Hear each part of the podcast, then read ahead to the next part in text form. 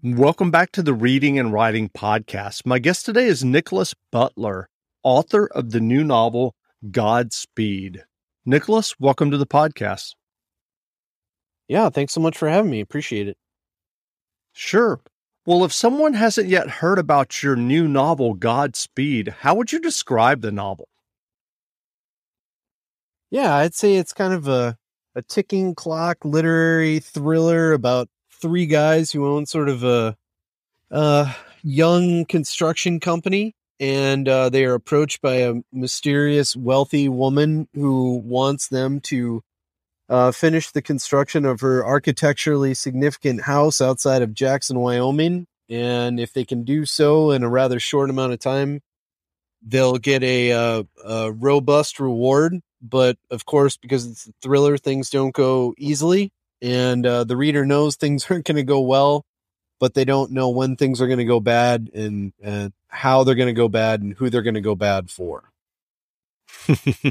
Well, do you remember the original idea or impetus that led you to writing Godspeed? Absolutely, yeah. Yeah, back in 2014, we finished construction of the house I'm talking to you from, south of Eau Claire, Wisconsin. It's nothing like the house described in the book.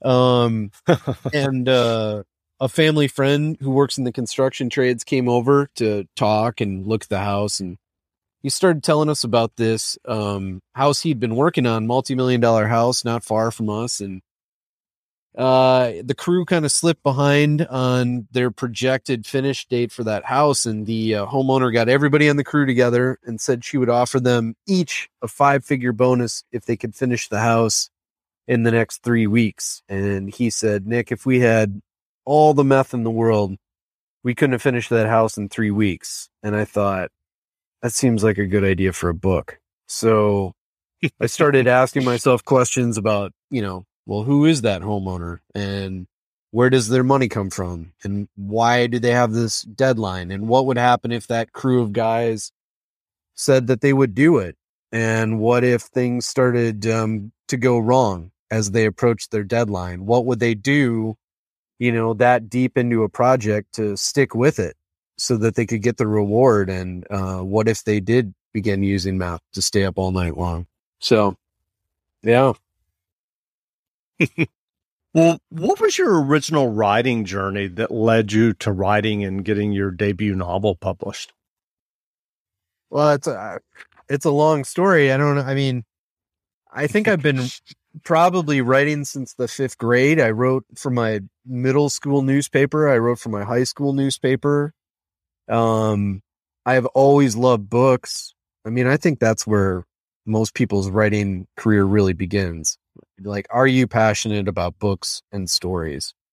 I worked a string of really crappy jobs through my 20s, never made any money, but kept writing, publishing things here and there, poetry, little bits of nonfiction. And then when my wife became pregnant with our first kid, I think I was like 28 and working at a liquor store, and we were on food stamps and close to bankruptcy. And I just sort of had a conversation with myself about like what kind of dad I wanted to be, what kind of man I wanted to be, and what I was good at. And the only thing I could really think that I was any good at was writing. So I started taking private workshops. I started taking fiction writing really seriously, and applied to grad schools 1 year, got totally shut out, applied again the next year, and got into Iowa. And from there, things, moved very quickly for me. And what was your MFA experience at the Iowa's Writer Workshop? Well, I think everybody has their own Iowa stories. It's a psychologically, difficult program for everybody. But my story was basically that my family and I were living north of Minneapolis, Minnesota, and because my wife had a good job there in the Twin Cities, and we couldn't afford for her to not have that job. So I would commute down to Iowa City every Monday from the Twin Cities, which is a 4.5-hour drive, I lived in crappy apartments, and then I'd come back on Wednesday or Thursday, and you know, that sort of discomfort or hardship really focused me, because I kept asking myself, you know, well, basically telling myself, if you don't have a book by the time you're done with these 2 years, what are you doing? And what was my wife doing, you know, as basically a unwitting single parent all of a sudden? And what was I doing away from my baby boy? And, you know, I tallied up all the hours I spent in the car during those 2 years, and it amounted to 31 days of my life just in the car driving. But that really meant that I was fully invested in what I was doing. I was not screwing around. I was laser focused. I wrote all the time. I mean, I wish I you know, there's days I feel guilty, you know, 5 books into my career, that I don't still have that exact same fire and resolve and focus, because I was unstoppable. And what were you writing? Were you writing things that were kind of outside of your class assignments, or was it all focused? I mean, I'm not sure exactly how Iowa is structured. You said you were working all the time. What were you writing at the time? Well, basically the way the workshops operate is normally you'd be able to submit somewhere between 2 to 3 short stories or novel excerpts per semester. The first semester I was there, I was in James Allen McPherson's workshop, which was life-changing for me for a multitude of reasons. And I think I submitted 5 short stories that semester, which earned me a commemorative Michael Jackson plate that McPherson gave me. I was working on, I didn't know that it was a short story collection at that time, but I was working on stories that would become Beneath the Bonfire. And I was working on novella length stories that would become big chapters of my first novel, Shotgun Love Songs. Well, when you were working on your novel Godspeed, what was the writing process? When you're working on a novel, is it the same? Do you outline extensively, or do you just kind of jump into the narrative and see where it takes you? I think it changes book to book. You know, with Shotgun Love Songs, I didn't know what I was doing. It was my first novel. And I think, like maybe a lot of writers out there, I thought, well, I'm just going to write short stories. Like that's what there's something really pure about short stories, probably because they're completely unmarketable. But then I got sort of Jedi mind tricked into writing a novel. I'd shown my agent some of those novella length bits of what would become Shotgun Love Songs, and he felt like it was really a novel.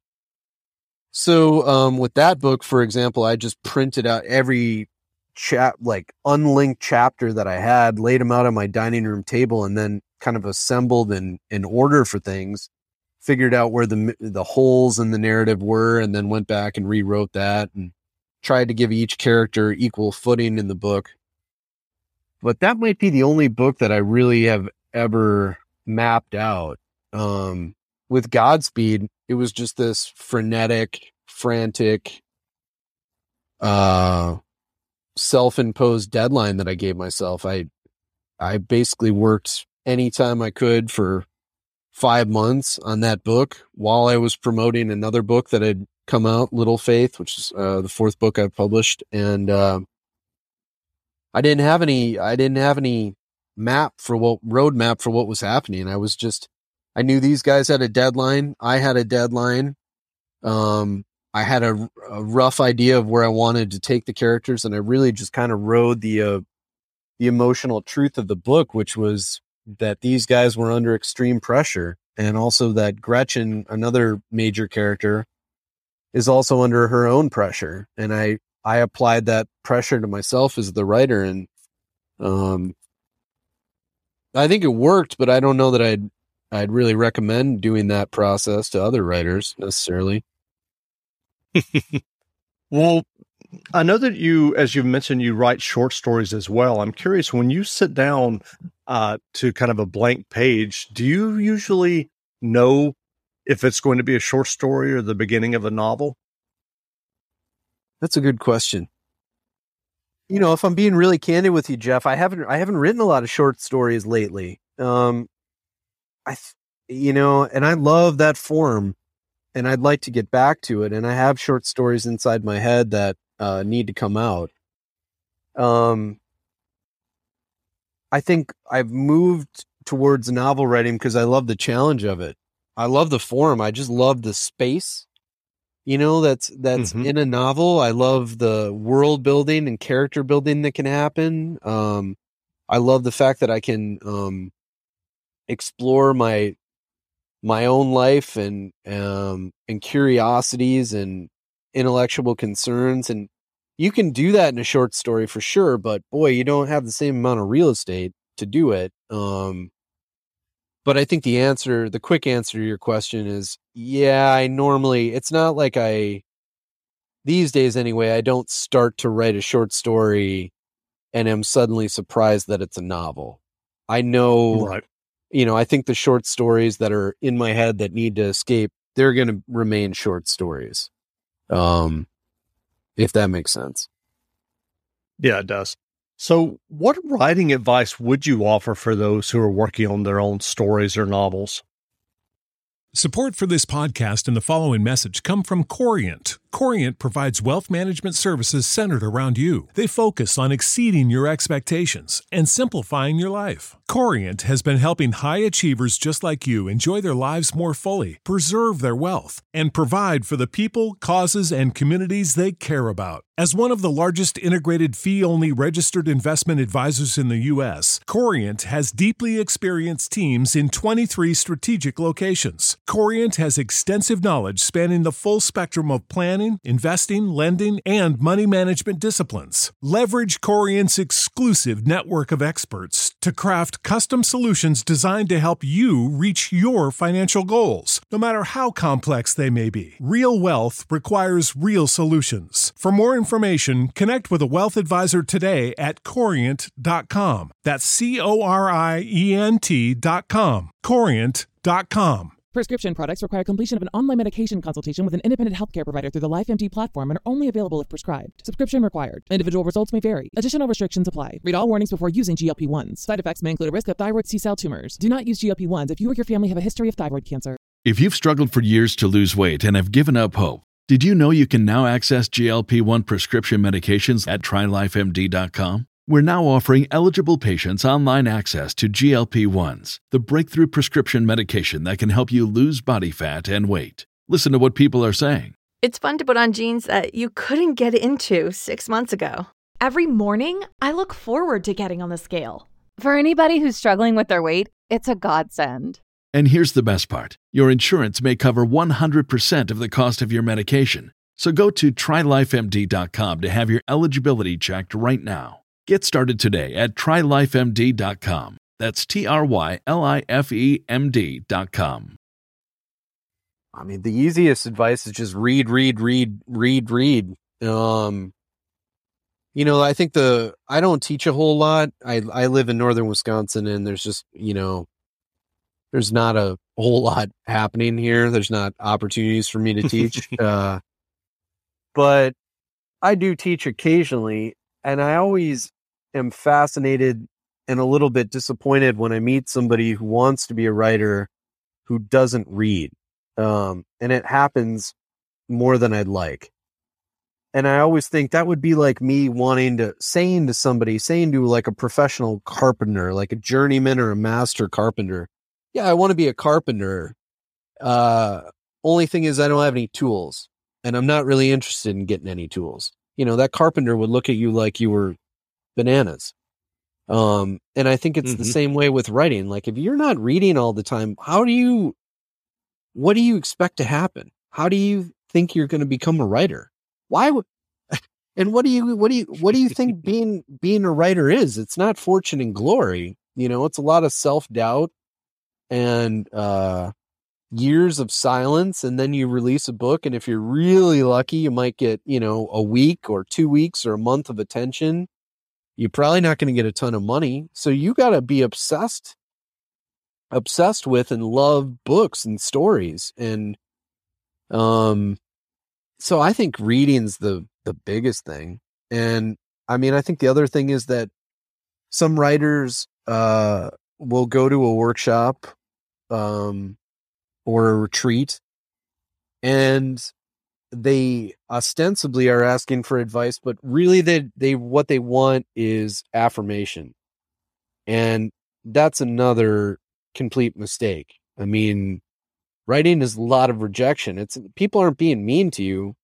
They're trying to help you get to the best ending, you know, the best case scenario. So you have to submit yourself, you know, you have to be a little bit submissive during that process.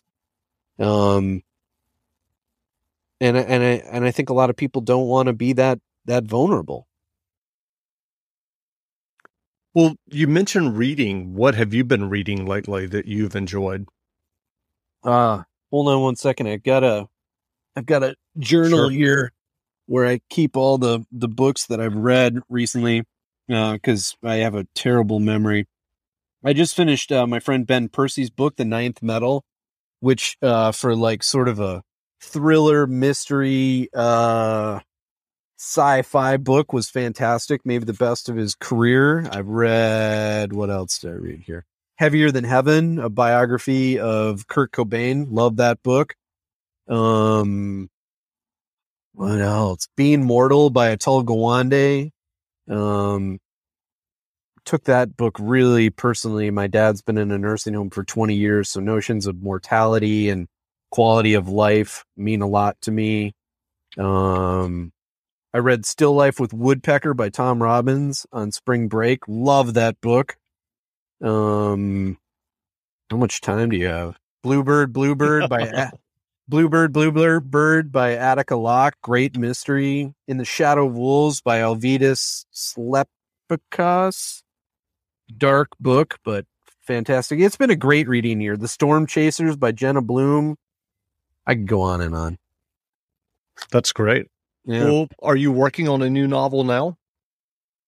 I am. Yeah. I gotta write a book every 2 years, man, or I don't get paid. So, yeah, I'm working on a new one. I got to be a little bit coy with what I'm working on because I'm a little superstitious about that stuff. But I've got actually two ideas for novels, so I'm kind of at a crossroads where I got to figure out which story is really got my attention and my energy, and then focus. That's great. Well, where can people find you online if they'd like to learn more about you and your novel, Godspeed? Yeah, my website is nicholasbutler.com. I'm on the gram at Wisco Butler. I'm barely on Twitter at Wisco Butler. Mostly I've seemed to have tweeted about Magnum PI. I don't know why that was important to me. I'm on Facebook, you know, under Nicholas Butler. And you know, a big part of my career has been independent bookseller. So I try to get out there on the road and visit libraries and indie booksellers as much as possible. I think that's, even though these social media platforms are becoming more and more important and I'm putting more effort into them, you know, a writer like me, those indie bookstores are just so important. So that's great. Well, again, we've been speaking with Nicholas Butler, author of the new novel Godspeed. The novel is on sale now, so you can go grab a copy. And Nicholas, thanks for doing this interview. Hey, my pleasure. Thank you so much. I appreciate it. Absolutely. Now stay tuned for a brief excerpt from the audiobook of Godspeed by Nicholas Butler, performed by John Orsini, available from PRH Audio, wherever audiobooks are sold. This was the house that would change their fortunes. They could feel it. Cole had barely steered his pickup off the highway and passed through an open cattle gate before they began climbing the dusty canyon road north, and they could feel it. Money. Like a vibration in the crisp mountain air. It was humming out there, an expectancy, a promise. And they were driving toward it, cotton-mouthed, skin crawling. They could practically see it on the wind pushing the late summer leaves, swaying the yellowing meadow grasses, smiling down upon the dappled river water below. The whole world here looked like money. Money just waiting to be plucked up off the ground. The leaves like greenbacks, the shimmer of the water like silver coins. They needed this house, this break. They needed this work. Work for what sounded like as much as a year, maybe more. And not the thankless, backbreaking tedium they'd been reduced to for the past few years either. No, this was something to build a reputation on, a name, something to stake a man for decades. The kind of signature house a person could point to and proudly say, I built that. Me. I built that. The kind of house that, 30 years from now, when they were all broken down old men, they could travel to with their grandchildren and be welcomed, like masters of some dying art. Bart rode in the passenger seat, blinking down at the chasm that had now fallen away just an arm's length from the gravel road. Not even a mile off the highway, and already the country was wild, wild, wild. Below the road snaked a river raging white and blue, cataracts tumbling, and above them, off the low mountainsides, wispy waterfalls spilled down like great lengths of silver-white hair. A prominent dip of chew bumped out Bart's lower lip, and by he spit into an empty Coca-Cola can. I lived here almost 20 years, and I ain't ever been down this road, he said, peering over at Cole, who took the gravel track with white-knuckled respect. A blown-out tire wouldn't just be a pain in the ass out here.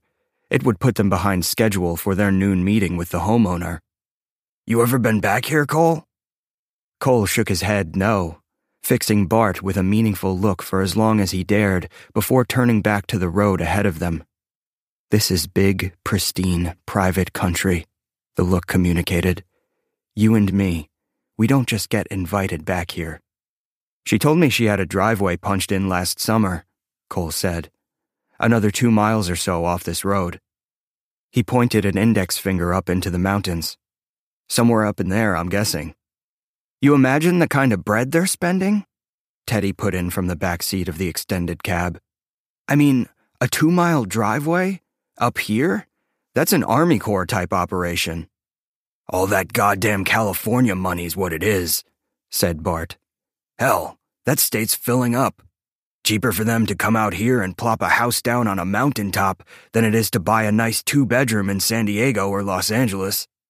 Cheaper to build a house in the clouds. Lunacy, you ask me. It had been an unseasonably warm spring and summer in western Wyoming, and now the mountain air was sweet with sage, the late August sky overhead deliriously blue and gauzed in cottony clouds. In the back seat, Teddy studied a gazetteer, biting his lower lip and running his fingers over the map. Bart hung an arm out the passenger side window as the truck began to pull away from the canyon side. Soon they passed through a glade of trees, and he reached out for the branch of a lodge pine, managing to snap off a handful of needles. Now the cab of the truck was filled with that smell, commingling with his Copenhagen chew, pine and mint and tobacco. All three men were dressed just a bit more presentably than usual. Unstained, newish Carhartt pants, plaid short-sleeved shirts with collars, scuffed work boots buffed up near to a shine. Cole glanced at himself in the rear view, tamping down his brown crew cut with his fingers and studying his newly shaved face, the razor burn beneath his jaw, his recently whitened teeth. Bart went to work with his pocket knife, cleaning beneath his fingernails, while Teddy sighed deeply and drummed his hands against his thighs.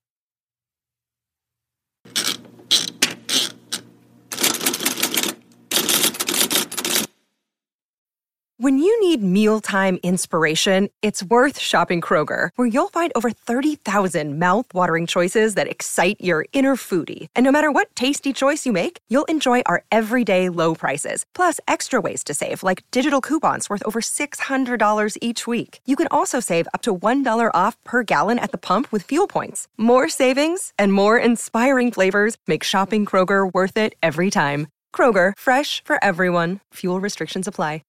America, we are endowed by our Creator with certain unalienable rights, life, liberty, and the pursuit of happiness.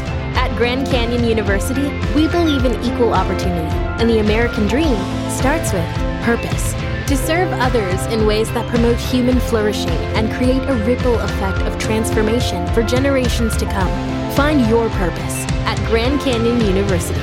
Private, Christian, affordable. Visit gcu.edu.